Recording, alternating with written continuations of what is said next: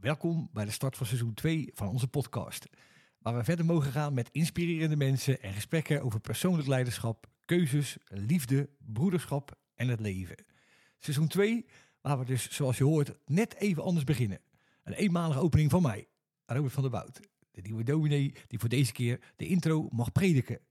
Je kunt het bedenken, vol energie en goede intenties boeken schrijven, de theatershow spelen of de podcast maken. Maar wat zijn we onder de indruk van de vele positieve berichten die mensen ons sturen. Mensen hebben we mogen raken, net op het juiste moment het juiste horen om geïnspireerd te raken en na te denken over je eigen keuzes. Wat we niet moeten vergeten is dat we het niet allemaal alleen hoeven te doen. Zoals ik deze podcast ook samen moet maken en mag maken. De eerste aflevering van seizoen 1 was de kennismaking met mij. Maar hij kan er niet onderuit. Hij is open, kwetsbaar en ongefilterd. Seizoen 2 is de kennismaking met Arjen de Bruin, mijn partner in crime.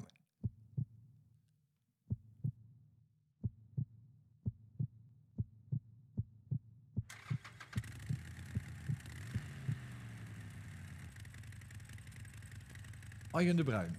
Hij is niet alleen podcastmaker, sportschoolhouder en vechtsporter, chefkok, theaterregisseur, mantelzorger, mantelzorger plus, havenbaron, uh, havenmanager, grafisch ontwerper, kunstenaar, biker, of moet ik zeggen motocoureur of scheurijzerspecialist, maar vooral ook leider vanuit het hart en super loyaal. Hij is voor mij de personificatie van het boek van Parcelle van Goedem, Macht aan de aardige mens.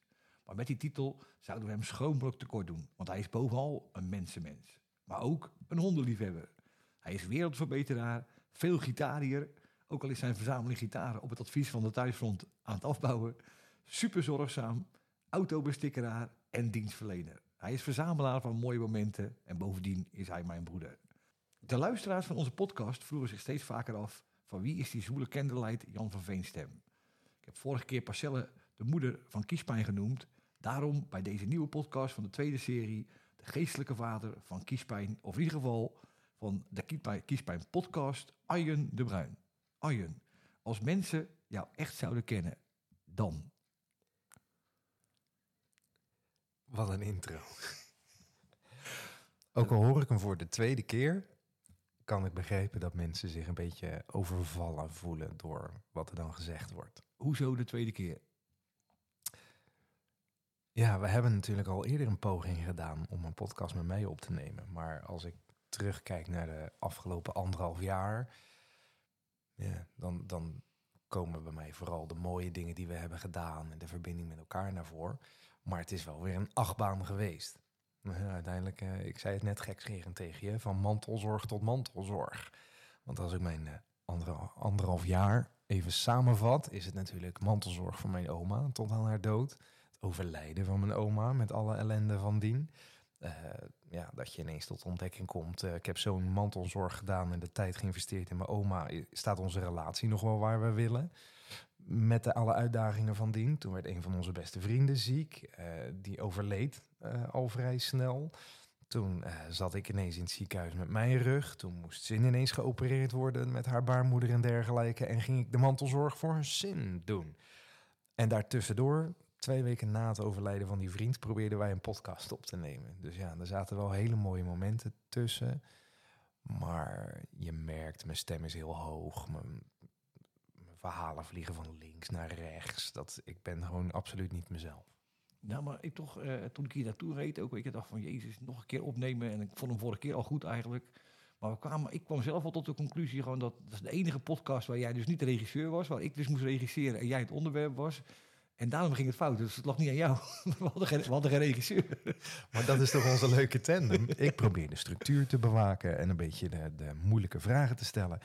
En ja, jij bent jezelf. Ja, jij kletst. Ja, en, honderd uit. En daarom is de enige podcast die niet gelukt is, dat is niet met jou, omdat jij onderwerp was. Maar we gaan het nu zeg maar, opnieuw doen en we gaan proberen. Ik wil toch aan jou vragen: wil jij nog een beetje de regie bewaren? Proberen, ook als ben je zelf het onderwerp. Ik doe mijn best. Dus terug naar je originele vraag. Als mensen jou echt zouden kennen, dan? Ik denk vorige week uh, hadden wij een borrel met het werk. En toen zei een collega tegen mij van... joh, maar ik vind het zo knap, jij bent zo stoïcijns. Hij zegt, je bent echt zo authentiek. Hij zegt, je bent gewoon altijd jezelf. Je hebt je eigen doelen en je eigen koers, ongeacht wat andere mensen ervan vinden. En ja, dat maakt jou gewoon een mooie persoon zoals je bent. Ik hoor dat, dat die term vaker, hè, ook van Mark Tuiten, dat hoor ik ook stoïcijns. Wat, leg eens uit, wat, wat versta jij zelf onder stoïcijns? Ik denk dat het een beetje aanschuurt tegen, tegen ja, mijn... Ik heb hele sterke overtuigingen en in sommige dingen heb ik ook hele sterke discipline. En dat zorgt dat ik redelijk stoïcijns mijn eigen plan en mijn eigen doelen afloop. En dan ben ik ook gewoon echt mezelf. Ik ben 42 jaar, maar ik denk dat ik pas echt een jaar nu weet wie ik ben. Oh, serieus? Ja, denk het wel. En wat was het keerpunt dat je erachter kwam, zeg maar? Dat, eh, Nou ja, iedereen. Ik heb daar heel veel cursussen in gedaan en boeken gelezen. En, en dat begint eigenlijk al vroeger op school. Dan vragen mensen: wat wil je worden? En dat vind ik zo'n stomme vraag, alsof een kind nog niks is. Nee, wat wil je gaan doen later? Heel onderzoeken waar jij blij van wordt en dergelijke. Maar wat jij wil doen. En Maar uiteindelijk ben ik dat om gaan keren. Uiteindelijk ben ik een soort van proces van eliminatie gaan doen. Ja, want Figuurlijk dan neem ik aan. Hè? Eh, Figuurlijk, ja. Maar ja, wie ben jij? Maar als je nu alles elimineert wat je niet bent en wat je niet wilt zijn, dan blijft over wie je bent. Oeh, dat is, een- dat is een diepe. Dus uiteindelijk met alles, ja, ik som net even heel kort de, de afgelopen anderhalf jaar op, hebben we vooral ontdekt wat we niet willen zijn. Dus ik denk dat ik nu pas echt een jaar echt eh, specifiek mijn mission statement duidelijk heb voor mezelf. En alle doelen die daaruit voortvloeien en wie ik ben en wie ik wil zijn. Maar ik hoor je ook nog eventjes we zeggen er tussendoor. Hoe, kom je dan als je peet één keer in de enkelvoud, de andere keer in, de, in het meervoud? Ja, je moet het allemaal zelf doen, maar uiteindelijk, eh, wat voor mij het belangrijkste is, wat op nummer één staat, is het gezin. En de relatie met mijn vrouw. Daar word jij gelukkig van. Ja, die, dat is voor ons echt de basis. Want ik moest net denken, ik vond het mooi wat je zei. Vroeger als ze dan vragen, wat wil je worden? John Lennon zei op school van, ja, ik wil later gelukkig worden. En toen zei die man, ja, nee, jij snapt de opdracht niet, die leraar. En toen zei John Lennon, nee, jij snapt het leven niet. Weet je, dus als je dus als doel hebt gelukkig worden, is natuurlijk ook een heel containerbegrip. Maar dan moet je ook bij jezelf gaan navragen, of navroeten eigenlijk, van waar word ik gelukkig van? Nou, dat, maar ook het leven. Eh, mensen behandelen het leven, ja, wat wil je worden? Ja, gelukkig. Alsof dat een of andere staat is van continue gelukkigheid. Permanent Nee. gelukkig zijn. Ja. Ja, maar dat is het helemaal niet. Het leven is ups en downs en iedereen gaat op zijn bakkes en iedereen moet weer opstaan.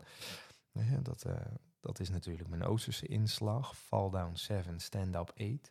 Je moet altijd één keer meer opstaan dan dat je valt. Maar geluk, je, kan wel plezier nastreven. Dat kan je zelfs plannen. Wanneer je plezier hebt in ons drukke leven. Weet je, dat, dat is een, een bepaalde mindset. Dat is een onderdeel van mijn mission statement zelfs. En het resultaat daarvan is dat je veel geluksmomentjes gaat hebben. Je kunt niet in een of andere, zonder middelen dan, in ieder geval, in een of andere continue staat van, van gelukkig zijn. Wat is je mission statement? Wil je die met ons delen? Of is dat eh, persoonlijk? Eh? Nee, maar dat kan wel. Ik kan hem wel opratelen. Ik, Arjen de Bruin, heb, geef en ontvang liefde en positieve energie. Ik help anderen groeien en daarmee groei ik zelf. En met liefde en passie voor het gezin en mijn partner worden we, worden we samen oud en blijven we samen jong. Dat is mijn hele mission statement. Daar past een, eh, een stilte bij. Even in laten dalen deze. Geweldig. En er zit ook wat je zegt over liefde. Want de definitie die wij hanteren bij de Nieuwe Dominee, natuurlijk bij de, de Kiespijn podcast, is eigenlijk het onbaatzuchtig stimuleren van de groei van de ander. Dat is liefde.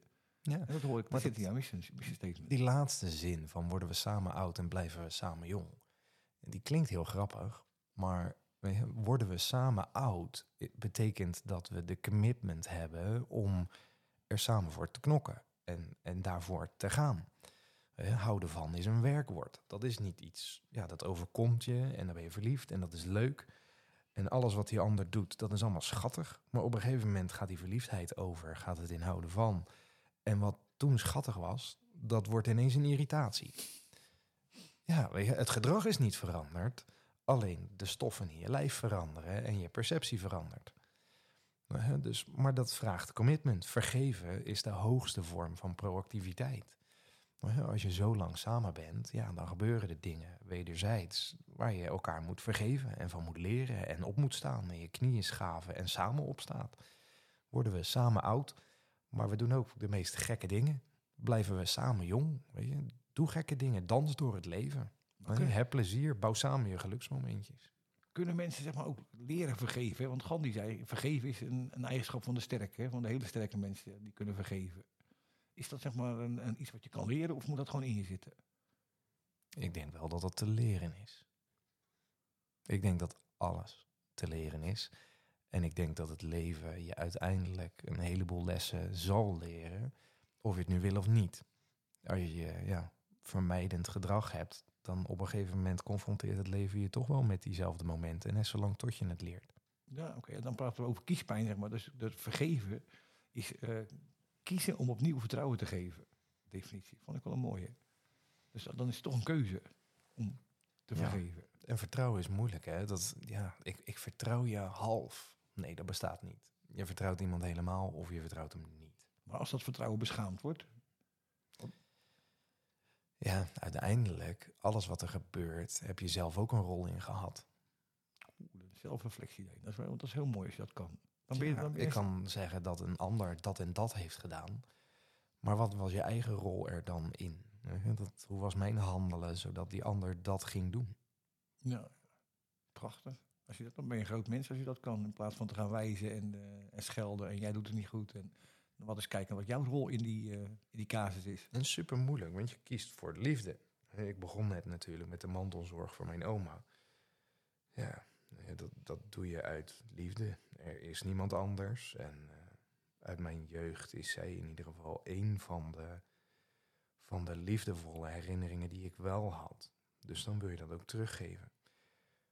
Ja, Maar, zeg maar vertelt ook wel eens dat ze niet altijd even aardig, even aardig was en zo, hè? nee, ze was oud en eenzaam. En eh, dan worden mensen ook gemeen. Eh, die kleine uitspraakjes. Zo, kun je de weg nog vinden? Ja, een eh, telefoontje is, eh, is erg veel moeite hè, tegenwoordig.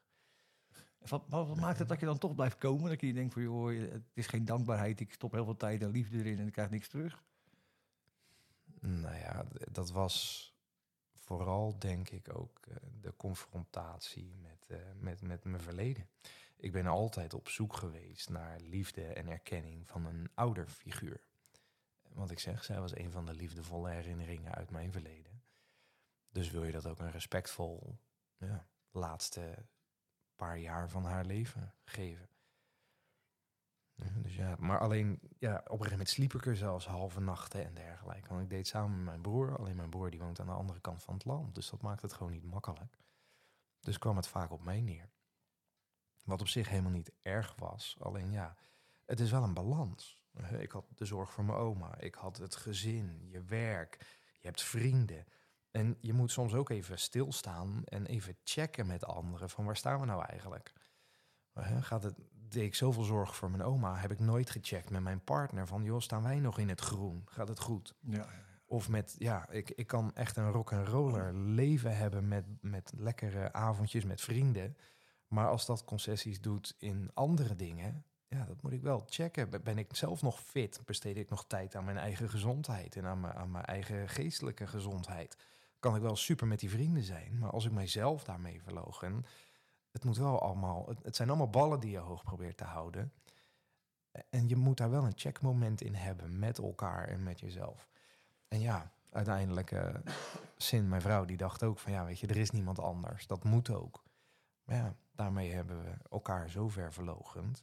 Ja, da- daar ben ik niet, heb ik niet bij stilgestaan. Maar hey, uiteindelijk eh, zijn we anderhalf jaar verder, hebben we dat overleefd en zijn we sterker en, eh, en dieper geworden dan ooit. Dus als je terugkijkt naar het anderhalf jaar, kan ik zeggen, het is, eh, het is een kut anderhalf jaar geweest met alles wat we hebben meegemaakt. Maar uiteindelijk hebben we heel veel mooie geluksmomentjes ingebouwd. En hebben we zoveel geleerd dat het voelt alsof we heel veel cadeautjes hebben gekregen van het leven. Want uiteindelijk heeft het mij geleerd wie ik ben. En ik denk dat ik daar, eh, als ik nog 40 jaar hier mag hebben, dat ik daar heel veel meer plezier van ga hebben. Nu, nu we toch zo diep gaan, maar dan, jij zei, eh, mijn oma die moest een bepaalde rol invullen. En die heb je dus niet kunnen vinden bij je ouders, merk ik uit je frasering? Nee. Dat, ik, eh, mijn ouders zijn gescheiden toen ik vier was. Mijn broer was acht. En mijn broer en ik hebben toen bij onze moeder gewoond. En mijn broer is letterlijk op de hoek van de straat gezet door hem. Die heeft eh, onze vader gebeld en gezegd: eh, Ik trek dit niet meer, kom me maar ophalen. En zo niet, dan, eh, dan gaat hij naar een thuis. Dus die werd in de hoek van, op de hoek van de straat in de sneeuw gezet met een koffertje kleding en een beetje speelgoed. Nou ja, onze vader die dacht, eh, die had een nieuwe relatie. Dus die stiefmoeder zei van, joh, ga nou maar kijken. Ja, ik weet het niet. En daar stond hij inderdaad. En ik heb de herinnering niet helemaal vers, maar ik, ik, ik denk daar iets van te herinneren, van dat moment ook. Dus ja, mijn broer is opgegroeid bij mijn vader, ik bij mijn moeder. En toen heb ik weer bij mijn vader gewoond en toen weer bij mijn moeder. En ik heb zelfs op zolder gewoond bij ouders van een vriendinnetje. En, maar ja, dus ik heb nooit echt een band of een type of een goede relatie gehad, naar mijn gevoel, met vader of moeder. Mijn moeder is eigenlijk uh, al meer dan de helft van mijn leven niet in ons leven. En uh, wij hebben zelf elf jaar geleden gebroken met, uh, met onze vader en stiefmoeder. Want het maakte niet uit wat ik deed. Het was nooit goed genoeg. en hoe erg ik ook mijn best probeerde te doen of te klauwen, dat, ja, dat gat is nooit ingevuld. Heeft ontzettend veel rust gegeven om daar afstand van te nemen. Maar ook, ja, mijn handelen was niet altijd heel fijn. Want ik zocht altijd erkenning van mensen. En ja, dus gaf ik mijn energie aan heel verkeerde dingen. Omdat ik daar gewoon een gat had te helen in mijzelf. Zo, maar dat is ook een, hoe, hoe kom je dan aan kiezen voor, voor liefde? Zeg maar, als je, eigenlijk zou je het ook een hele andere kant op kunnen gaan, een hele negatieve kant. Als je dit als achtergrond hebt. Nou, ik denk niet dat ik altijd heb gekozen voor liefde. Ik was altijd op zoek naar liefde. Dus ik heb denk ik ook wel een kerkhof van, van, van dames achtergelaten, ook in het verleden. Want ik zocht altijd waardering en dat ik goed genoeg was. En dat ik het wel waard was om, om lief gehad uh, te worden. Maar dan kwamen ze dichtbij en dan vond ik het eng en dan vond ik het spannend. En dan wist ik er niet mee om te gaan en dan verbrak ik dat weer. Dat is ook zielig voor die meid eigenlijk, toch? Niet uh... Ja, ja, zeker. Dat, uh, dat is niet fijn, want uiteindelijk is dat je eigen angst en je eigen onzekerheid die, die daarvoor zorgt. Ik heb er ook van geleerd. En je hebt er nu een gevonden zeg maar, die daar uh, goed mee om kan gaan, hè? die bij jouw auto wil worden. nou, dat is ook commitment. Helemaal ook in de eerste jaren van onze relatie. Ja. Dan gaf ik weer les en dan uh, een van mijn vaardigheden. Remco Klaassen zei dat laatst tegen mij. Van, joh, jij bent wel echt een empaat. Ik zei, empaat? En een ander zei tegen mij, ja, jij ziet mij echt. Ja, ik, ik heb de vaardigheid om redelijk goed door mensen heen te prikken en ze ontzettend goed aan te voelen. En vroeger dacht ik dat dat gewoon empathisch was en dat het een zesde zintuig was. En alleen ik ben heel veel aan het schrijven geweest en ook heel veel uh, aan het lezen geweest. En op een gegeven moment was dat een, een, kwartje wat viel in het boek wat ik las van Will Smith in zijn uh, autobiografie. Will Smith is ook met harde hand opgevoed, met discipline. En, uh, en een van de dingen wat, wat hij omschreef, is dat hij aan de sleutels, sleutelbos van zijn vader kon horen wat de stemming van zijn vader was. En toen viel er ineens een kwartje. Mijn broer en ik konden aan het dichtslaan van de carportdeur horen wat de toestand was van onze vader. Of wij moesten vluchten, of ons onzichtbaar maken, of dat het veilig was om te blijven zitten. Of, uh, uh, dus ik ben hypersensitief voor gedragingen. Heeft iemand zijn schouders hoger? Hoe zijn zijn ogen? Uh, wat is zijn non-verbale houding? Daar ben ik echt hypersensitief voor. Dus ik ben niet zozeer een empaat. het is meer dat ik jouw lichaamstaal heel erg goed kan lezen van mensen. En, en wat doe je met die informatie? Nu kan ik dat beter kiezen. Vroeger uh, dan sloeg ik mensen wel eens heel vervelend in hun gezicht. Want dan zie je dingen non-verbaal die mensen nog niet voor zichzelf willen toegeven. En dan prikte ik daar een vinger in. En een collega van mij, Peter, die zei dat natuurlijk wel eens. Dat heb ik volgens mij wel eens eerder gezegd in seizoen 1. Ik leg geen vinger op de zere plek. Nee, ik ram hem tot in mijn schouder in. En dan haal ik hem twee keer in en weer. En dat is niet fijn voor mensen. Maar dat doe je bewust, of niet? Vroeger deed ik dat absoluut niet bewust. Dat pleit, dat pleit voor je. Maar ik maakte er dus ook misbruik van, bleek. Niet bewust, maar daardoor, ja, als je dan andere vrouwen hebt en die hebben hun eigen onzekerheden en jij prikt er dwars doorheen en je confronteert ze daarmee. En het is ineens, ja, jij begrijpt me een stuk beter dan mijn eigen man. En eh, ja, voelde ik me weer geliefd, want ik was bijzonder, ik was speciaal en eh, ik zag ze wel. En ja, dat waren geen fijne situaties. Eventjes nog naar dat samen oud worden, dat vond ik wel mooi. Hè? Want ik, wil ook een bruggetje maken naar discipline. Want als je dus de commitment naar elkaar uitspreekt om samen oud te worden, hoort ook bij dat je ook gezond leeft en dat je ook denkt aan je toekomst. Natuurlijk niet alleen zeg maar, in die relatie en de hele sfeer, maar ook in je gezondheidssfeer. Tenminste, dat, zo zie ik dat een beetje hoor. Nou ja, om dat als je dat bruggetje wil maken. Je vroeg net wanneer heb je gekozen voor de liefde. Ik heb nooit gekozen voor de liefde om op het rechte pad te blijven, zeg maar. Ik heb vooral eh, heel veel gehad aan mijn trainers. Ik doe al 36 jaar aan, eh, aan gevechtskunsten, martial arts, geef het, geef het een naampje. Maar in de, in de puberteit en in de jongvolwassenheid, waar ik heel makkelijk in eh, aanraking kwam met drugs en geweld en dat soort dingetjes, hebben zij mij altijd op het rechte pad gehouden. En speel je die rol nu ook zeg maar, voor jouw leerlingen? Ja, uiteindelijk, het, wat ik al 36 jaar doe, is eigenlijk, die rode draad is het Kyokushin karate. En Kyokushin Kai zijn, eh, zijn een drietal Japanse woorden. Kyoku, Shin en Kai. En daar overkoepelend heb je Kankudai. En wat houdt dat in? Eh, gaan tot het uiterste, eerlijkheid naar jezelf en anderen en samenwerking. En Kankudai is eh, het eeuwig zoeken naar de juiste weg. Dus altijd terugkijken en reflecteren of je het anders had kunnen doen. En eigenlijk weet ik niet waar dat eindigt en ik zelf begin en vice versa. Maar zo leef ik wel mijn leven. Doe nog eens een keer die drie, die vond ik wel mooi, die drie waarden. Want die heb je ook getatoeëerd op je arm, hè? Ja, die staan eh, op mijn eh, lijf getatoeëerd. Die dragen wij ook op ons pak, op ons borst. Kyokushin Kai. Gaan tot het uiterste, eerlijkheid naar jezelf en anderen en samenwerking. En overkoepelend reflectie, het eeuwig zoeken naar de juiste weg. Oké, dan pak ik even één uit, zeg maar, die sowieso niet voor mij opgaat, weet je wel. Want ik, wel voor jou heb ik al gemerkt, ook in de, de tijd dat wij elkaar leren kennen, dat gaan tot het uiterste, dat gaat bij jou echt wel tot het uiterste, hè? Gewoon dat, eh, Ik eh, ben er zelfs een keertje bijna door gestorven. Dat was een van de life-changing moments. leg eens, even uit. Toen was eh Kian was nog heel jong. En ik was echt een carrière-tijger. Ook zo'n ultieme zoektocht naar erkenning. Want uiteindelijk stond in mijn basisschoolrapport dat ik nog te dom was voor het VMBO. Maar in datzelfde rapport stond dat ik de mug al had doodgeslagen voordat iemand hem had gezien. Tegenwoordig hebben we daar andere labels voor. Weet je, en omdat, ja, als ik met een 9 thuis kwam, dan zei mijn vader gekscherend, ja, waarom is het geen 10? Nou ja, hij bedoelde het vast allemaal niet zo. Ik denk dat zijn intenties echt wel puur en zuiver waren.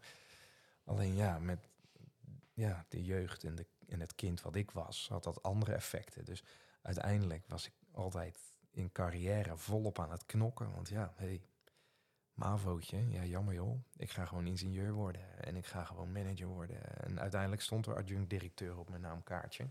Maar toen werd ik ziek. Ik had gewoon een griepje. En eh, de derde dag, eh, ik had al drie dagen 41 graden koorts, naar de huisarts. En de huisarts zegt tegen mij, Arjen, even doorbijten, want het is een goede griep. Maar ja, als jij dus als een van jouw kernwaarden gaan tot het uiterste is... en je zegt even doorbijten, dan heeft dat een heel andere lading... dan wanneer je dat tegen een ander zegt. Dus Sin die was ook met die kleine op zolder gaan liggen... zodat zij niet ziek zouden worden, want Alissa was ook ziek geworden... dus die lag naast mij. Ik ben echt op andere plekken geweest. Ik, ik weet dat ik haar vast had, maar dat ik echt andere dingen zag. Maar dat ik wist, ik was nog net genoeg bij van... oké, ik heb Alissa vast, dit, dit kan niet echt zijn. Ik ben aan het dromen of... Je had geen medicatie of zo? Nee, ik ook echt- geen medicatie. En die negende nacht lag Zin weer naast me en ik was erbij gaan hoesten. En, en op een gegeven moment eh, zei zij schijnbaar van... joh, dit gaat niet goed, we moeten echt naar de dokter. En toen was mijn antwoord schijnbaar van... dat is goed, maar dan moeten we wel naar Agraba... we moeten wel naar de dokter van de sultan. Ik weet niet, ik zat ineens in de film Aladdin of zo. en toen had Zin zoiets van, dit gaat niet goed. Dus na negen dagen, 41 graden koorts... zijn we weer teruggegaan naar de huisarts... Nou, de huisarts zag me en dat kan ik me nog wel herinneren. Want als ze me loslieten, dan viel ik om. Ik had geen evenwicht meer, helemaal niets. En die drukt die stethoscoop op mijn rug en die kijkt zin aan. En die zegt, kan je rijden? Want anders bellen we nu een ambulance. Dus auto de stoep op. Ik werd in de passagiersstoel gezet met zo'n kartonnen bakje in mijn handen, weet je wel. Want ja, dat, De spuugbakje gewoon. zo'n eh. spuugbakje. Wij naar het ziekenhuis. Werd ik opgevangen in het ziekenhuis. Allemaal onderzoeken en uiteindelijk bleek... eh, ik had een dubbele longontsteking. Ik was uitgedroogd. Ik had een tekort aan kalium, calcium en natrium. Ik had een tekort aan zuurstof in mijn slagadelijk bloed. En ik had een bacterie die in mijn bloed zat. Dus dat ging helemaal niet goed. Ik allemaal middeltjes gekregen en ik werd natuurlijk opgenomen. En s'avonds maken ze een fout met mijn vochttoediening. En ik merk op een gegeven moment van ben ik er wel, ben ik er niet. Zit ik nu in de golden earrings van de Twilight Zone, maar dit gaat niet goed. Dus ik heb op die noodknop gedrukt en toen ben ik weggevallen. En 2,5 uur later ben ik wakker geworden. Het eerste wat ik nog weet is dat ik pijn had aan mijn linkerkant van mijn lijf. En op een gegeven moment ben ik een beetje bij en ik kijk. En toen had ik een infuuslijn in mijn linkerkant in mijn hals. Ik had een infuuslijn in mijn elleboog. En ik had een infuuslijn op mijn pols zitten. Dus er waren zoveel dingen naar binnen aan het pompen. Dat gewoon mijn linkerarm helemaal gezwollen was. Gewoon zeer. En ik weet rechts van me zat een blonde verpleegkundige. Wit pak, blond haar, gezicht is vaag. Kan ik niet meer herinneren. Ik weet alleen dat ze blond was. En die zat aan mijn borst en ik had allemaal plakkers op mijn lijf. En dan sprak ze weer met een man die bij een balie stond te bellen. En dan zat ze weer aan me. En nou ja, op een gegeven moment ben ik een beetje bij. En het bleek een arts te zijn op de, op de intensive care. En die loopt naar het voeteneind en die eh, kijkt me aan. En die zegt, eh, zo meneer De Bruin, bent u er weer? Dus ik kijk hem aan en ik zeg, eh, hoe bedoel je? Hij zegt, nou, hij zegt, ben je weer bij? Ik zeg, ja, maar wat doe jij bij mij? Ik zeg, ik heb een griepje en een longontsteking. Er zijn andere mensen die je nodig hebben, ik niet. En ik kan, die man die pakte mijn bed vast en die heeft me heel de huid vol gescholden. Wie ik dacht dat ik was en dat ik gewoon met mijn, ik was een 31. 31 jaar bijna mijn kinderen had achterlaten. En dat ze mijn vrouw eh, eh, al bijna hadden gebeld om afscheid te komen nemen van me. Want alleen mijn hersens en mijn hart deden het nog. Voor de rest was heel mijn lichaam uit. En dat komt door het, zeg maar, eh, onvoorwaardelijk doorgaan tot het uiterste. Gewoon dan. Ja, dan gaan tot het uiterste, ja. Ja, het doet zeer. Maar ja, doet het zeer of doet pijn? Ja, als het nog geen pijn doet, kan je toch door. Maar en die huisarts, zeg maar, die was dezelfde. Die zei van, joh, ga even naar huis en eh, even, even flink zijn en dan gaat het wel weer over. Nou, die vrouw die heb ik nog steeds, die, die huisarts. Maar ze kent me ook nu. Dus als, als ik nu iets heb of zo en ik bel, dan kijkt ze daar heel anders naar. Het is uiteindelijk mijn eigen schuld. 9 dagen 41 graden koorts gaat niet goed komen. Dat heeft daarna echt nog paniek opgeleverd. Ja, ja. Ik heb twee weken in het ziekenhuis gelegen. Toen mocht ik naar huis. En dat was echt een paniekmoment. Want ik, ik had net eh, mijn bachelor afgerond, was ingenieur geworden, topfunctie, mooie auto voor de deur. En ik wil iets zeggen over een glas op tafel. En ik kan het woord niet zeggen. En er lag pen en papier op tafel. En ik doe de G, de L, de A, de S. Ik schrijf het op, maar ik kan het woord niet zeggen. Toen raakte ik heftig in paniek. Een paar minuten later kon ik het woord weer zeggen. En weer even later kon ik de naam van onze dochter niet zeggen. Ik kon hem schrijven, maar ik kon hem niet zeggen.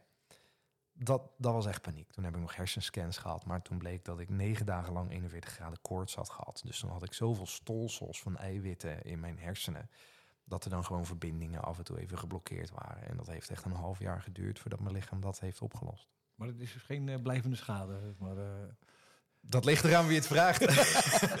Sommigen zullen zeggen, ja, we weten nu eindelijk waar het aan ligt. Maar nee, geen blijvende maar wat is, wat, even dus resumeer, wat is voor jou het, het, het leermoment? Hoe- Wat ben je anders gaan doen toen? Nou, toen was ik echt een carrière-tijger. Want eh, Alissa is geboren met een keizersnede bijvoorbeeld. En drie weken later, na die keizersnede, toen woonden we nog op een appartementje.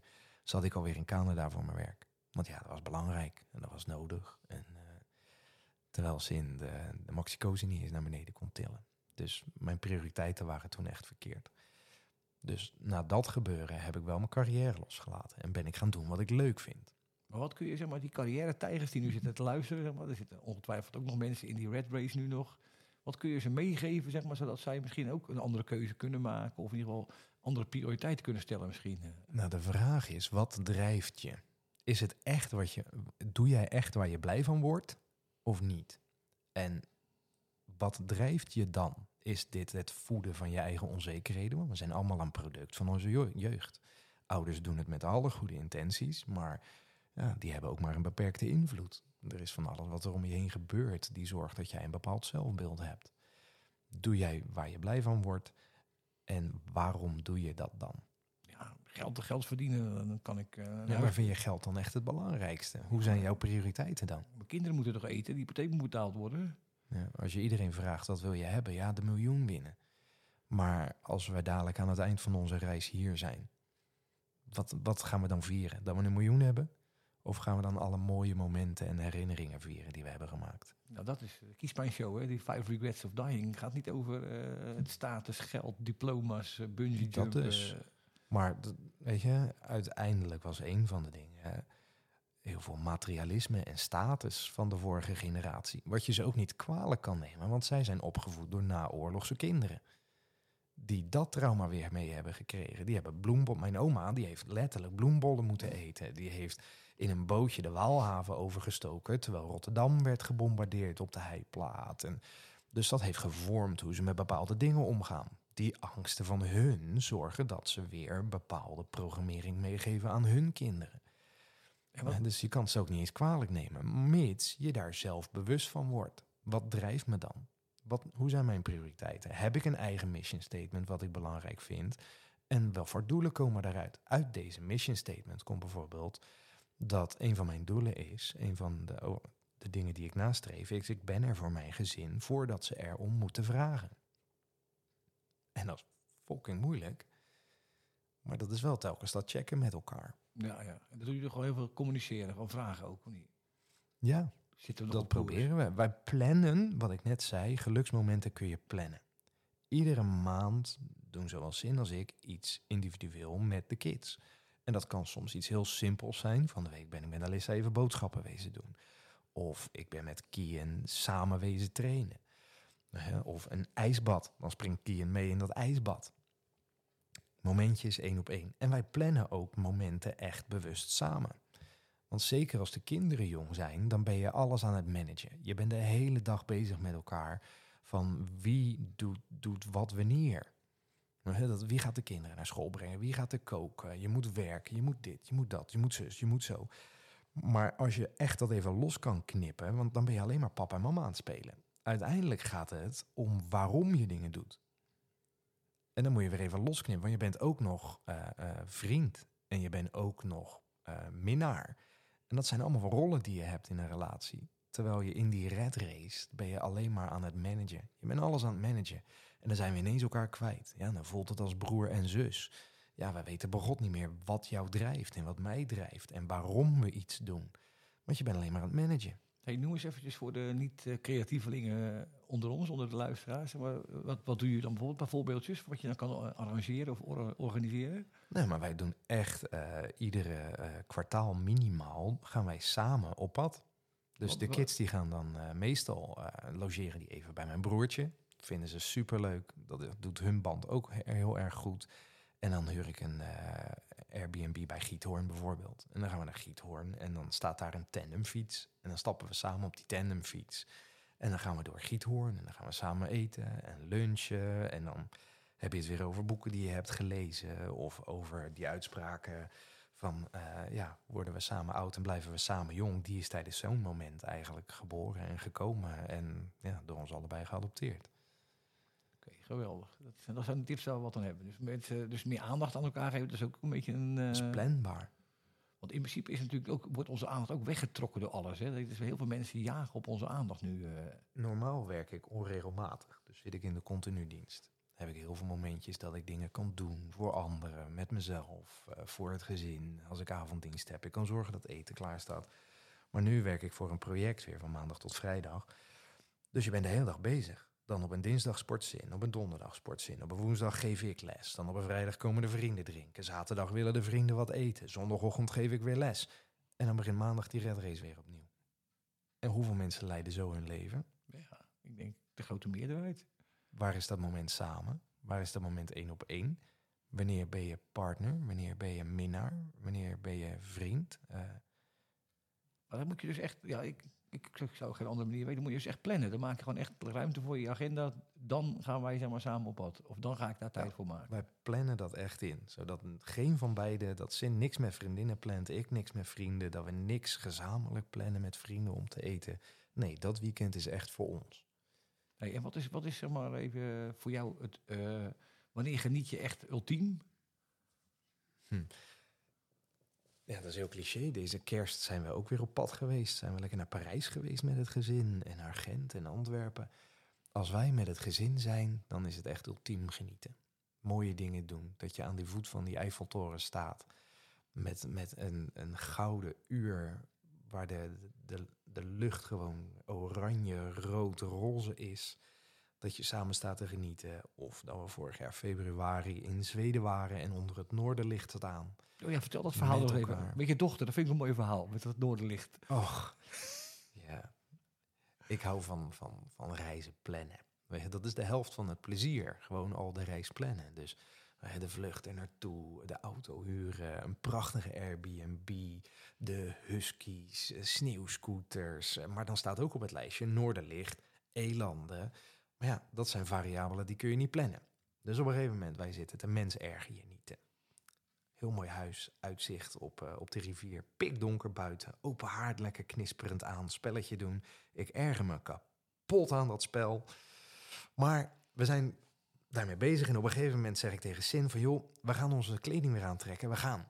Ze zegt, hoezo? Ik zeg, ja, ik weet niet. Ik, eh, dat noorderlicht en ik heb een bepaald gevoel. Ze zegt, joh, nog een half uurtje, dan is dat spelletje klaar en dan gaan we. Ik zeg, nee, nu. Kinderen zuchten. We moeten ze de thermokleding weer aan. Snowboots, er ligt sneeuw, het is koud. Oké, iedereen aangekleed, wij op pad. En ja, toch, Noorderlicht. Ik sta daar helemaal blij te zijn. Kijkt Alissa me aan en zegt, pap, wat sta je nou blij te doen? Ik zeg, Alissa, kijk naar boven. Kijk. En ik sta echt zo als een showmaster zo naar de lucht te wijzen. Zo, kijk, kijk, hier, het winnende getal. Kijk. En ze kijkt me aan, ze zegt, nou en? Een beetje kleurtjes in de lucht. ik kijk eraan, ik zeg, Alissa, je bent nu 15 jaar. Ik zeg, je zit met je reet op sneeuwscooters, achter huskies. Ik zeg, er zijn mensen die reizen door Spitsbergen, Noorwegen, IJsland, Zweden, et cetera, om het noorderlicht te zien. Die zien het niet. Ik zeg, jij doet dit allemaal al en je ziet het noorderlicht al. Ik zeg, dit duurt nog tien jaar, maar dan ga je pas waarderen wat je hebt. En dan krijg je zo'n puberale schouder shrug zo van, zo, gaan we weer naar de auto? Het is koud. Als je Alissa nu vraagt naar de reis in Zweden, zegt ze, het was minder erg dan ik gedacht had. En als je aan vraagt, zegt hij, gaan we morgen weer?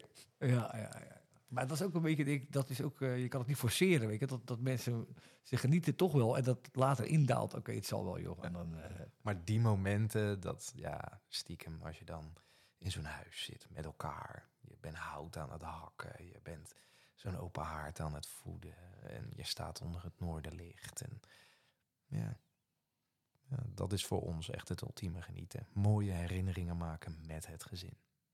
En dan, ik, ik hoorde natuurlijk ook zeggen, die combinaties maken en plannen en zo. Want je werkt ook nog eens een keer natuurlijk. Je hebt ook nog best wel een heavy baan. Dus hoe, hoe doe je dat allemaal? Want je, en, je, maakt ook ondertussen nog promotie, terwijl je eigenlijk zeg maar helemaal geen promotie wil maken. Er wordt, er wordt eigenlijk gevraagd om op een andere manier leiding te geven, om planning te maken. Allemaal. Hoe doe je dat allemaal? Wat belangrijk bij mij is, ik doe wat ik leuk vind in de mate dat ik het leuk blijf vinden. Ja. Nog, nog een keer. Ik doe alleen wat ik leuk vind in de mate dat ik het leuk blijf vinden. Maar ja, je bent toch ook, eh, je hebt toch een baas ook, of niet? Je hebt toch iemand die jou opdrachten geeft? Ja, eh, maar mijn eh, stijl van hoe ik leiding geef is dus stoïcijns, maar authentiek. En toen ik daar ging werken in, in die route, is er echt ook wel een keer tegen een manager gezegd eh, tegen mij van ja, ik heb er wel spijt van misschien om je aangenomen te hebben, want ik had wel wat anders verwacht. Ja, ik niet. Dit is wat je krijgt, want dit is wie ik ben. Ja, en nu mag ik mede ontwerpen hoe de nieuwe functies eruit gaan. Maar empathie vonden ze al die jaren, vonden ze dat een raar iets. Hoe ik met de mensen omga, want dat legden ze uit als pleaser en Softie. soft inderdaad. En, eh, en inmiddels is empathie een van de eerste eh, eh, kerncompetenties die we zoeken voor mensen in leiderschap. Oké, en, en, dus uiteindelijk is dat veranderd. en dat mag jij maar ieder bepalen, of niet? Dat, dat zeg maar, die, die skills gezocht worden. Nou ja, ik mag mee ontwerpen in hoe de matrix eruit ziet van wat ze zoeken in zo'n functie. En empathie is daar zeker een, een belangrijk onderdeel in. Ja, ik denk liefde in het bedrijfsleven is natuurlijk ook nog wel een beetje een, eh, ja, een hot item. Weet je wel. Mensen vinden dat eng en uh, noem het liever verbinding. Weet je, we moeten aan verbinding werken in plaats van dat je de liefde ingooit. Nou, wat dat betreft ben ik ook wel een rare snuiter. Op een gegeven moment eh, had ik een collega die was ik aan het coachen. En dan kan ik ook echt wel een hork zijn en heel erg hard zijn. Gaat dat vingertje weer, dat, dat prikken weer? Of, uh... Ja, maar als je mensen coacht en die willen dingen veranderen en die hebben niet de discipline om iets te veranderen, dan confronteer ik je daar ook mee. En dan ben ik niet altijd zachtzinnig, verbaal. Dus eh, die was daar best door gechoqueerd. En ik kijk hem aan. Ik zeg, hey, even dit concreet. doe ik uit liefde. Even concreet, wat, hoe, wat, wat, wat heb je gezegd tegen hem? Nou, dat ging over zijn gewicht. Oh ja, ja. Ja, en weet je, dat, ik ben natuurlijk een beetje een vreemde eend wat dat betreft. Want ik eh, doe aan intermittent fasting. En er zijn periodes dat ik ineens vier of vijf dagen niet eet. Eh, ik loop aan het eind van de nachtdienst met een rode bril. Eh, ik spring in ijsbaden. Ik train zes keer in de week. En dan gaan mensen op een gegeven moment vragen van... Arjen, eh, ik wil ook afvallen. Heb je tips? En dan wil ik je allerlei dingen uitleggen. Maar als je daar geen reet mee doet... of je neemt een week een shake... en daarna ga je weer vijf frikandellen in de nachtdienst in je hoofd stoppen... ja, dan op een gegeven moment dan ga ik dat ook wel harder tegen je zeggen... want dan ga ik de moeite niet meer in je steken. Dus toen gaf ik er verbaal best wat klappen in zijn gezicht... Ja, en dan zegt hij, ja, dat doe wel zeer. Ik zeg, ja, maar dit doe ik uit liefde. En een volwassen man die tegen een volwassen man zegt in het bedrijfsleven als leidinggevende, "Ja, maar dit doe ik uit liefde. Dat is heel erg raar. Maar voel, voelde hij het ook zo of niet? Hoe is dat uitgepakt? Nou, hij begreep het wel, maar dat mensen voelen zich daar wel ongemakkelijk bij. Ja, ja, ja. Maar daar hadden we het eventjes in het voorgesprek net over. Dat vond ik wel mooi, want ik heb dat dus niet met die ijsbaden. Ik kan dat niet opbrengen, die discipline en zo. Jij zegt van ja, daar sta je ernaast en toch zeg je ergens een stemmetje van... joh, kom, gaan we naar binnen, want het is nu eh, het is 1 graad, geloof ik, gaf jij aan. Hè? Het Deze bij- week is die 1 graad, ja. Ja, het is buiten al koud allemaal. En wat maakt het dan dat je... Dan moest aan denken door die frikandellen, weet je. Want het- ja, ik ben ook een frikandellenman. Als ik dan s'nachts uh, thuis kom, dan denk ik, nou, lekker een frikandelletje. Wat maakt het dan, of wat is dan de discipline dat je dan toch in het bad stapt... of toch die frikandellen niet neemt? Hoe, hoe doe je dat? Nou, het is een beetje tweeledig. Zo'n ijsbad traint ook discipline. Want ja, dat stemmetje ernaast, als je daar staat, denk je, nou weet je wat, zou, zou ik één dagje overslaan? Da- dan is er toch geen man overboord. Nee. Weet, het is al zo koud, ik heb eigenlijk geen tijd. Weet je, wil het eigenlijk niet. Het voordeel is, als je erin stapt, het vraagt al je beheersing, zeker in het begin, om je ademhaling goed te houden. Het wordt steeds makkelijker, want je traint je vasculaire systeem. Maar als je erin zit wat langer, dan raakt op een gegeven moment je lichaam een beetje in een stressrespons. Dus al je bloed gaat naar je hersens, gaat naar je maag. En je lever gaat bepaalde stoffen aanmaken. Ja, dat, het is extreem gezond voor je lichaam. Dat voel je ook zo. Niet? Of, eh, Als je eruit komt, als je tussen de drie en de zes minuten erin blijft, maak je lichaam dermate veel endorfines en dopamines aan dat je gewoon een rush hebt. Je voelt je zo lekker. Ja, ja. Een soort beloning voor het volhouden, zeg maar. Of niet? Of dan, eh, Nou, bijna wel. Dus het is ook een beetje verslavend. Dus je krijgt he- heel veel benefit van de effort die je erin steekt. Je overwint de, de, nee- ja, de stem, de nee-zegger in je hoofd door er toch in te stappen. Dan moet je er alles aan doen om erin te blijven. Want de eerste 30 seconden, de eerste 60 seconden denk je, "Jeez, waar doe ik dit? Weet je, oh, alsof er een naald, eh, speldenkussen in je zij wordt gedrukt. En je tenen zijn soms een beetje gevoelloos. En het doet zeer even aan je vingers. En ja, je lichaam heeft tijd nodig om even aan te passen aan die extreme kou. Maar daarna krijg je er zoveel benefit van. Dan kom je eruit, je lichaam is rood. Je bent extreem gevoelig. Weet je, je kan niet even met de handdoek even wrijven, want dat is extreem gevoelig op je huid. Het is rood, en, maar je voelt je zo lekker.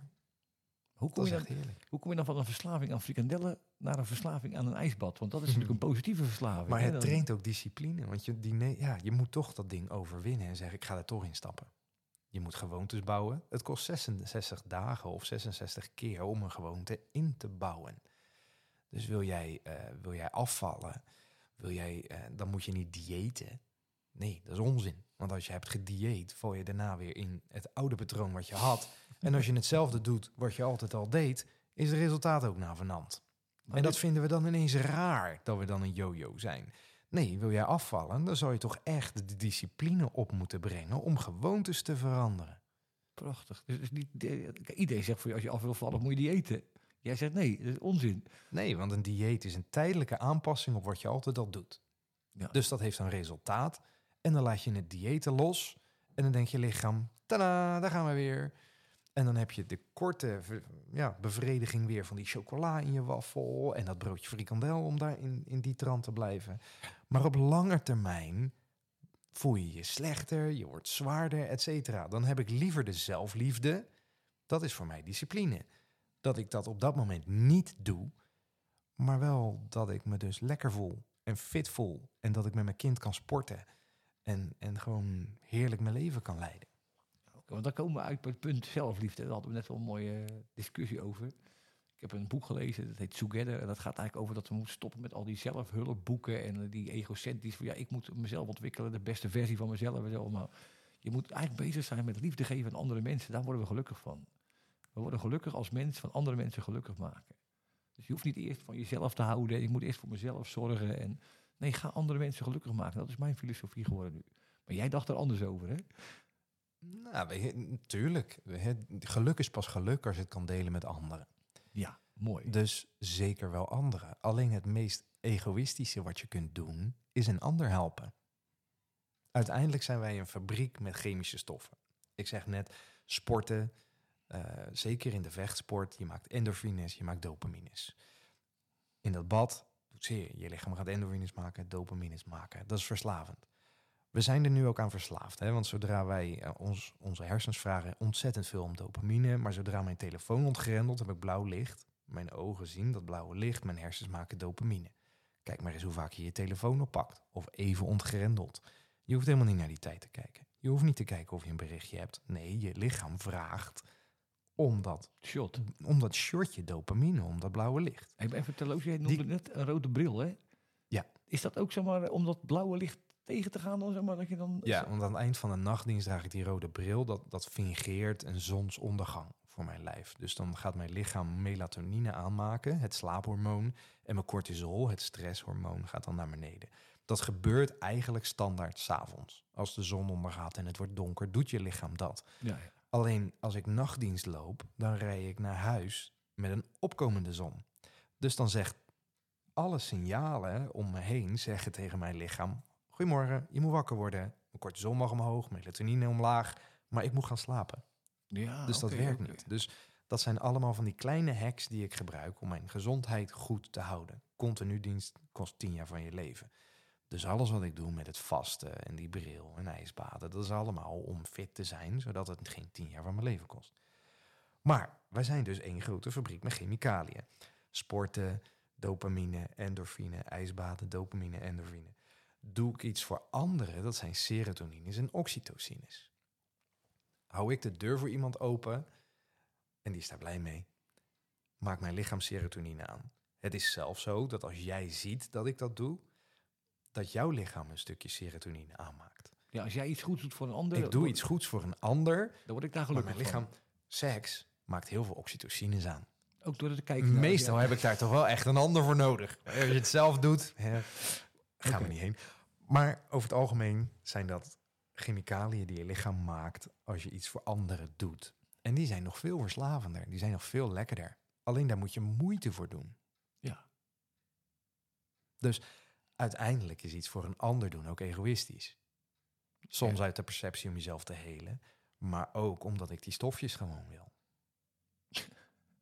Ja, dan is kijk, altruïsme is het grootste egoïsme natuurlijk. Als wat je voor een ander doet, doe je ook voor jezelf. Ja, en dat is een beetje een, een, een, een dogma. Het, het staat een beetje haaks. Het is een beetje potato, potato. Weet je, hoe leg je het uit?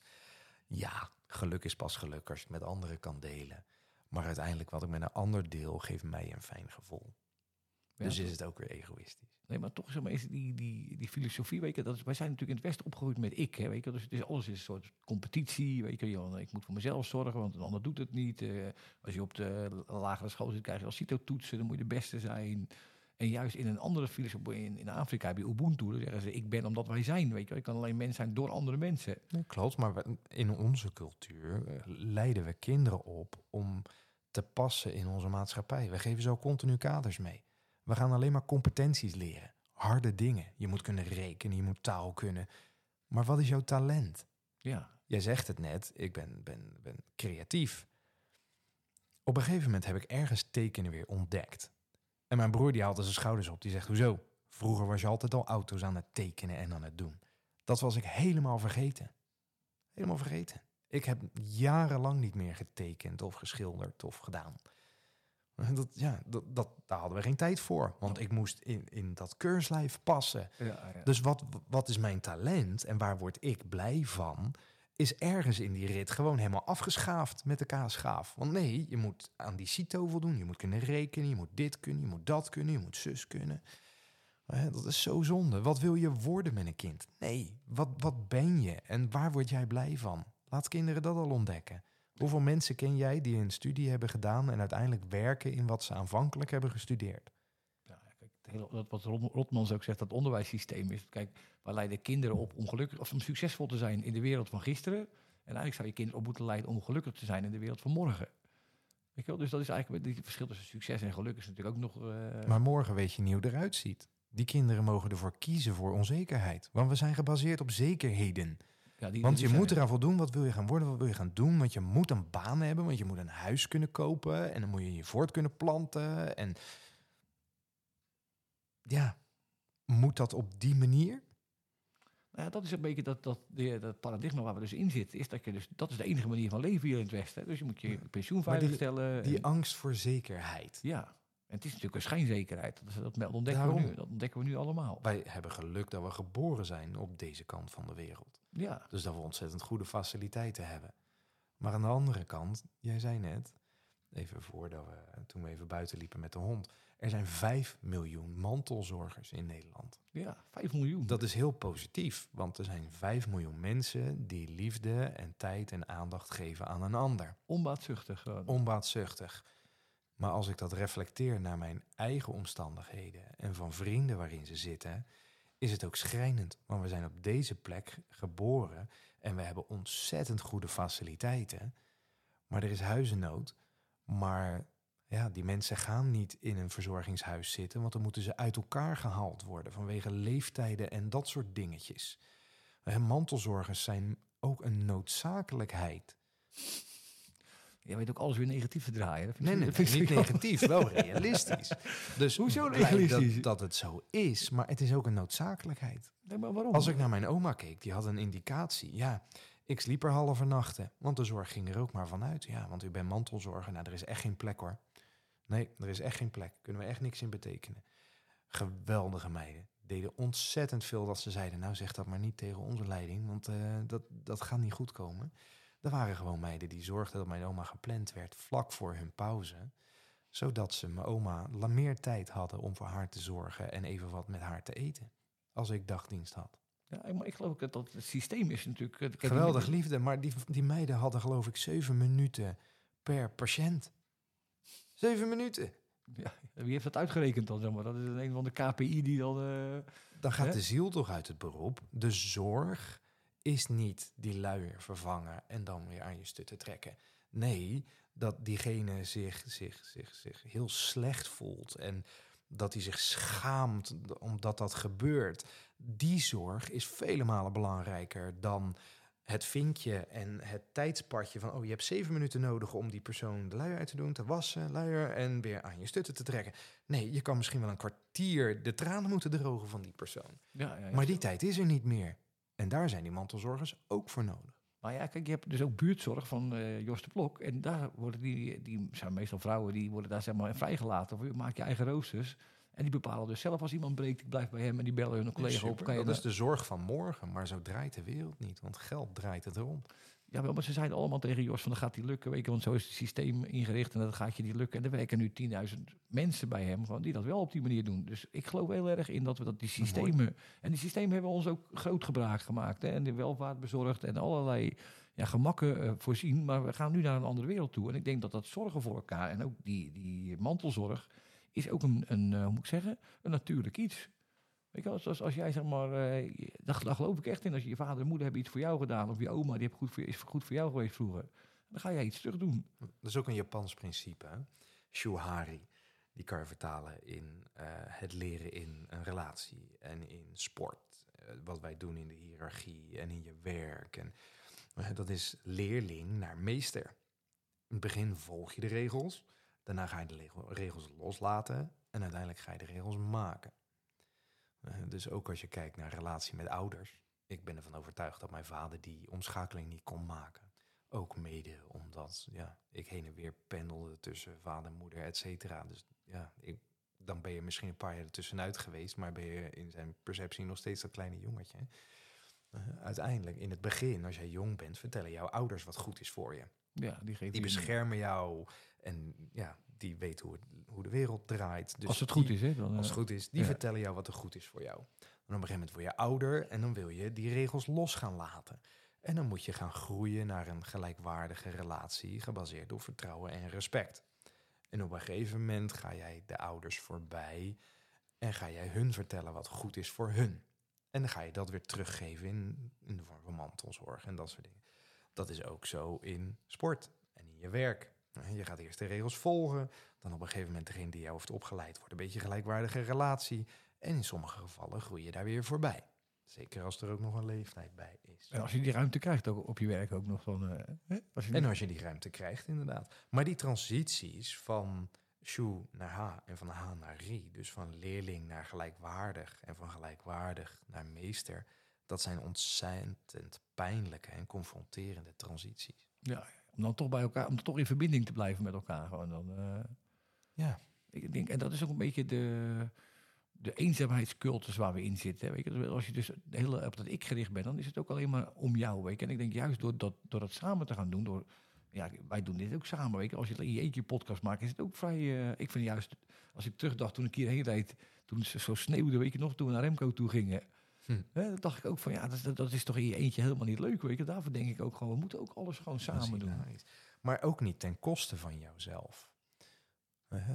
Ik heb wel een paar keer gerefereerd naar, naar, ja, naar de relatie met mijn ouders. Sid en ik hebben vijf zwangerschappen gehad. En we hebben uiteindelijk twee kinderen mogen krijgen. En de vijfde zwangerschap was Kian. Als jij de vijfde zwangerschap hebt en het is al drie keer fout gegaan... en je hebt één dochter tussendoor mogen krijgen en nog meer ellende tussendoor... dan ben je best zenuwachtig. En als dan je eerste kleinzoon geboren wordt, dan ga je niet op vakantie. Toch? En dan zeker niet dat je denkt van nou, we rijden nog wat verder, dus eh, terugkomen doen we sowieso niet. Toen op een gegeven moment heb ik ze toch geconfronteerd met het feit dat me dat gekwetst had. En toen was het antwoord van hoezo? Moeten we je hand vasthouden of zo? Maar nu ik zelf vader ben, zou ik wel altijd om de hoek willen staan bij mijn eigen kinderen. Ik hoef er niet naast te staan als ze in een bevalling bezig zijn. Maar als ze zeggen, ik heb je nu nodig, zou ik om de hoek willen staan en er meteen zijn. Dus ja, wat ik van jou verwacht is iets anders dat jij verwacht om te geven in ieder geval. En uiteindelijk heeft dat zoveel beschadigd dat we hebben gekozen van nou, weet je, dit, dit ga ik niet meer doen. Dan, Nee. dan is het contact maar voorbij. Punt. Ben, je, ben je niet benieuwd waar het vandaan komt? Want het is natuurlijk geen natuurlijk gedrag van je moeder of van je vader die dat zegt op dit moment. Dat, Vader en stiefmoeder, ja. dat komt ergens vandaan. Nou ja, misschien is dat ook al beschadigd door, eh, door hoe de relatie was als kind. Ik zal vast niet makkelijk geweest zijn als kind ook.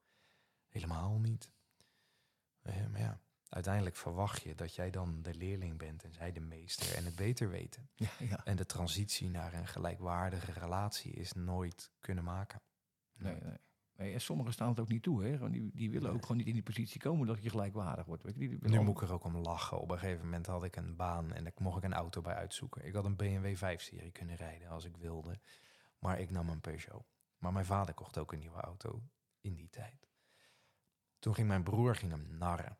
Eh, want ja, mijn vader zei, hoezo neem je nou leer? Ik zei, ja, weet ik veel, pa. Weet je, dat vind, ik- vind mooi, wil ik een keer ervaren hebben. Ik, ik mag shoppen met geld van mijn baas. Dus weet je, dat, ja, ik wil dat een keer ervaren hebben. Dat, ja, ik neem leer.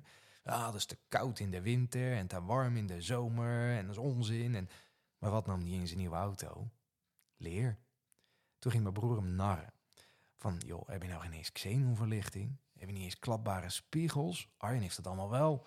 Toen werd mijn stiefmoeder weer boos. Omdat hij met de importeur aan het bellen was om het alsnog op zijn auto te krijgen. Maar het was te zielig voor woorden. Ja, maar hij zou dan de, de, moeten zijn, maar dat was hij dus niet. Gewoon Nou ja, uiteindelijk als ik daarop terugkijk, is dat gebaseerd waarschijnlijk op zijn eigen onzekerheden. Weet je, als mijn kind dat heeft, dan sla ik hem op zijn schouder, geef ik hem een knuffel en geniet ervan. Het is maar materiaal. Morgen kan de wereld er anders uitzien. En eh, ja, hey, eh, enjoy the ride, maar besef dat het vergankelijk is. En ik ben trots op je. Maar dat, die eeuwige competitie van status en materialisme, verschrikkelijk. Nee, maar je kan, je kan dus denken, wat, wat lullig dat, hij zo, of dat, zij, eh, dat ze zo reageren. Maar ik zit hier en ik denk, ja, wat zielig dat je zo reageert. Want dat je dat niet hebt. Dat je, dat niet, dat je je kinderen dat niet gunt. En dat je dan niet zeg maar die klap op je schouder nog even geweldig. Het dat je- gesprek is er nooit geweest hoor. Dat, wij hebben het contract verbroken en wat ik net zei, nooit ten koste van jezelf. Het heeft ons zoveel rust gegeven als gezin. Ik had op een gegeven moment lekkage op het dak met verschrikkelijk weer. En ik stond bij hem nieuwe dakramen in te zagen, omdat hij lekkage had. En ik verlogende mijn eigen huis. Nou, dat had toch even flinke discussies continu met mijn vrouw hoor. En terecht. En uiteindelijk was het toch niet goed genoeg. Nee. Dus het heeft zoveel rust gegeven om ook niet te hoeven voldoen aan beelden die, die niet realistisch zijn en ten koste van jezelf gaan. Dus kiezen voor liefde, ja, maar primair ook dan maar voor jezelf. Ja, ja. Maar dat is ook een keuze. Kijk, de keuze zeg maar, om voor om rust te creëren, wat je zegt, weet je wel. Dat als je er zelf aan onderdoor gaat, is het natuurlijk ook een keuze om te zeggen, luister, ik stop hiermee. Ja, want er, was ook geen platform om het te hebben over waardoor dat kwam. Of, en ik was daar ook te jong voor toen, overigens hoor. Kon dat niet goed verwoorden. Of, Ja, maar misschien is het ook niet bespreekbaar bij hem. Hè? Als ze dat zelfinzicht, die zelfreflectie die jij net schetste, niet hebben, ja, dan kan je blijven lullen wat je wil, maar dat, daar kom je toch niet binnen. Ja. Het is ook moeilijk, hè? want uiteindelijk herinneringen. Je denkt dat, jij, dat de herinnering dat dat een feit is, maar dat is geen feit.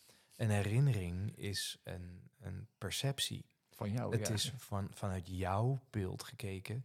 En hoe, wat ik wel heb ontdekt eh, in mooie gesprekken met mijn broer bijvoorbeeld en eh, mooie boeken, is je kleurt hem in. Er is iets gebeurd, je hebt dat gezien vanuit jouw perspectief, maar later vervormt dat. Er komen geluiden bij, er komen geuren bij, er, er komen andere dingen bij. Het verweeft met een andere herinnering. De pijn is echt. Het gevoel is echt vanuit jouw perspectief. Maar of echt daadwerkelijk de herinnering is, letterlijk zoals die nu jaren later in je hoofd zit, mag je echt beseffen dat dat niet zo is vaak. Nee, Als jij met de kans hebt en de luxe en het mooie moment dat je met de ander dat- zou kunnen bespreken, van joh, dit is toen gebeurd en zo heb ik dat gevoeld en is dat zo gegaan, 9 van de 10 keer heeft die ander daar een totaal ander beeld van. De wereld zou een mooiere plek worden als er iets gebeurt en mensen zouden eerst luisteren om te begrijpen. Van ik hoor, dit is wat je zegt, bedoel je nu dit en dit en dit en dit? ja, ja, ja. En dan openstaan voor het antwoord ook. Maar ik weet zeker dat als je zegt van hé, hey, je zegt nu dit, bedoel je nou dat en dat? Dat die ander zegt nee, luister. En dat hij gewoon twee, drie, vier keer nodig heeft voordat jij echt begrijpt wat de ander bedoelt. Ja, ja. Nou ja, voor mij was de inzicht, de waarheid bestaat niet. tijd. Ik was altijd in de veronderstelling, vooral toen ik jong was, van joh, mijn waarheid, zo ziet iedereen het, dat is de waarheid.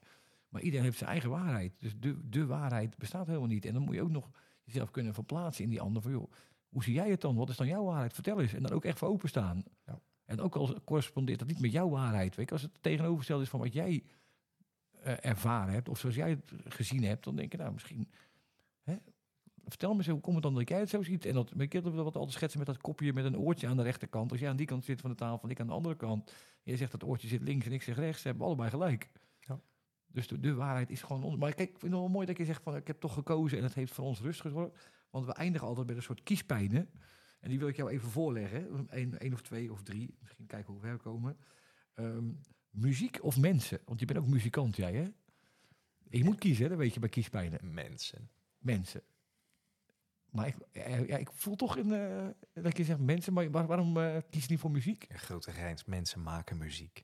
Dus ja, ik kies voor de liefde voor mensen. En tuurlijk, muziek is voor mij heel belangrijk. Gebruik ik overal in. in- bij mij staat er altijd wel iets aan. Of ik pak een gitaar, of ik maak het zelf. Ik ben geen muzikant, ik ben gewoon een prutser op snaren. maar mensen. Mensen, eh, je hebt... Geluk is pas geluk als je het kan delen met anderen. Dus ja, voor Hey, mij zijn mensen echt heel belangrijk. En dan rust of drukte? Of de natuur of de stad? Oh, God, allemachtig. Nu kies ik voor rust. En waarom nu? Ik ben nu ouder. En wat ik zeg, de mooiste momenten zijn met het gezin, in rust, genieten. En vroeger zat ik ook op die red race. Had je ook die drukte en die continue momentjes bouwen. Dan heb je stapels met vrienden waar je heel veel mooie momenten mee hebt. Maar ja, uiteindelijk word je ouder en heb ik liever een handvol vrienden die er echt toe doen. Dan heel veel mensen die redelijk oppervlakkig zijn en komen en gaan. Maar nog even, eh, om dat eventjes eh, advocaat van de duivel te spelen, als je dan praat over rust. Als ik jou hoor van, ja, luister, we zijn naar Parijs geweest, Brugge, Antwerpen.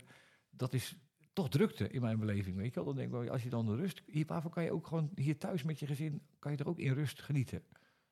Zeker wel, maar wij maken mooie herinneringen met elkaar. In de rust, kerstavond, de 24e, is altijd met het gezin. En dan hebben we een tafel vol met allemaal kleine hapjes, wat iedereen lekker vindt. Gesmolten chocolade voor een soort van chocoladefondue. eh, kaas, gesmolten kaas voor een kaasfondue met allemaal hapjes. En de bakjes onder de boom. Nu hebben we dat eh, in Parijs gedaan. Ook met die hapjes uh, allemaal. Die gewoon, eh, Ook met hapjes. Ik, in de kofferbak lagen Hollandse gehaktballetjes. en die saté-dingetjes die Kien zo lekker vindt. Als ze ze daar niet zouden hebben, dan moet je... Die hebben ze daar sowieso niet. Dus wel even borgen dat we de lekkere dingen voor de kids bij ons hadden. Maar dat momentje is ons heilig. Eh, ja, en mooie herinneringen. Ja, Alissa gaat dat later nog met, aan haar kinderen kunnen vertellen, als dat zo mag zijn, dat we met kerst lekker onder de Eiffeltoren stonden. Eh, ja, Hey, en zorgen voor of zorgen maken? zorgen voor. Ja, hè? Dat- maar is dat die mantelzorger ook of niet? Of, eh, Nee, maar zorgen maken, dat bouwt stress. Daar maak je endorfines, dopamines en cortisol en adrenaline voor aan. En als er iets is wat je leven verkort, is het een continue staat van cortisol, adrenaline. Maar dat is wel wat er gebeurt in, in de maatschappij. hè. Er wordt er heel veel ang- angst aangejaagd. En we moeten ons ook zorgen maken. Wordt ons aan de andere kant wordt dat zeg maar ingepompt. Dat is ook heel zichtbaar. Hè? Want hoeveel mensen ken jij die, eh, als je vraagt hoe lang moet je nog tot je pensioen? Ja, nog eh, vier jaar, vijf maanden, zoveel dagen en zoveel uur.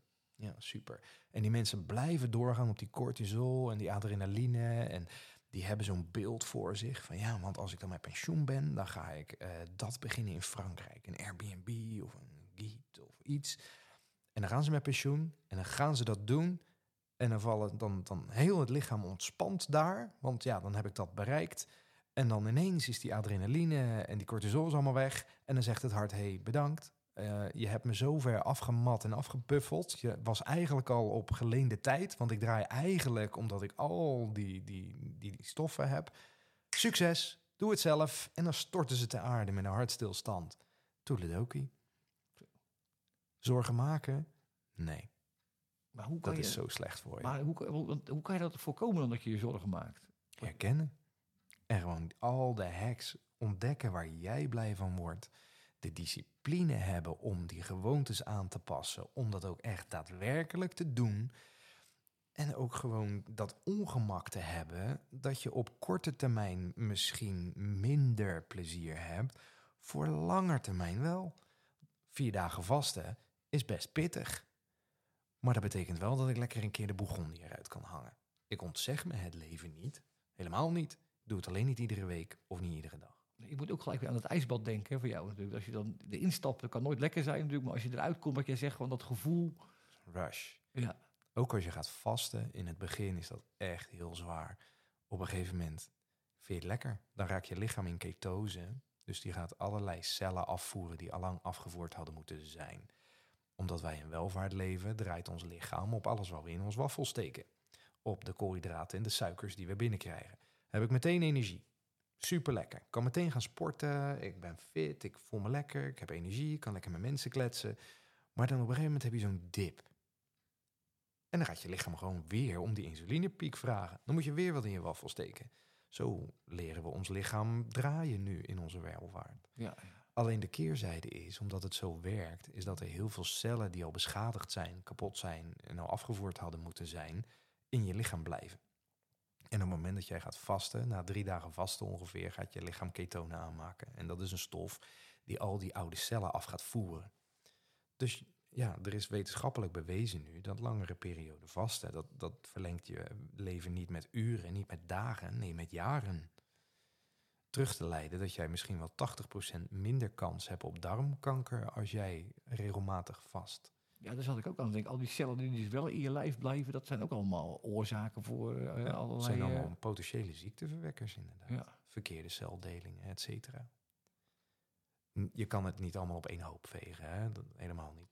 Eh, Je kan ook gewoon nog ziek worden. Maar dit zijn allemaal hacks om te zorgen dat jouw kansen daarop heftig reduceren. Maar ik vind het ook wel mooi, dat is natuurlijk eh, waarom wij ook vrienden zijn, is dat jij altijd zeg maar ook dus zeggen, luister joh, die Bourgondië wil ik ook zijn. Weet je, je gaat je niet helemaal alles ontzeggen gewoon. Je Nee. doet het wel, eh, maar je, het, leven moet wel leuk zijn ook gewoon. We blijven Ja. wel plezier maken in ons leven. Nou, dat. Langer termijn plan ik van alles leuk. Allemaal mooie momenten met plezier, die allemaal geluksmomenten geven, bouw ik in. Maar daardoor durf ik soms ook gewoon uit zelfliefde nee te zeggen tegen dingen. Maar daarvoor kan je misschien ook wel meer genieten, ook juist doordat je zeg maar je dingen Ja. ontzegt ook gewoon. eh, Ja. zeg maar. Dat ga ik gewoon niet doen. Ja. Hey, als eh, laatste dan, kiespijn of choose love? Kiespijn of choose love. Is dat niet hetzelfde? voor ons is dat hetzelfde. Ja, ja, Want wij kiezen voor de liefde. ja, ja, ja. Maar nee zeggen tegen het een is ja zeggen tegen het ander. Juist. En het kiespijn is de podcast en de theatershow is allemaal. En ik denk juist zo maar. Dus eh, heel veel mensen herhalen het ook door elkaar. Die zeggen dan ja, kiespijn. Ik kies niet voor de pijn. Nee, maar dat is ook niet onze boodschap. Nee, want pijn, daar hebben we het net eigenlijk de hele tijd over. Want ik kies voor korte termijn pijn, zodat ik voor langer termijn liefde heb voor mezelf. Hey, en omschrijf jij nog eventjes als slot voor de, voor de wat is choose love voor de luisteraars? Hmm. Vanuit de intentie van liefde jezelf en iedereen om je heen eh, dienstbaar zijn.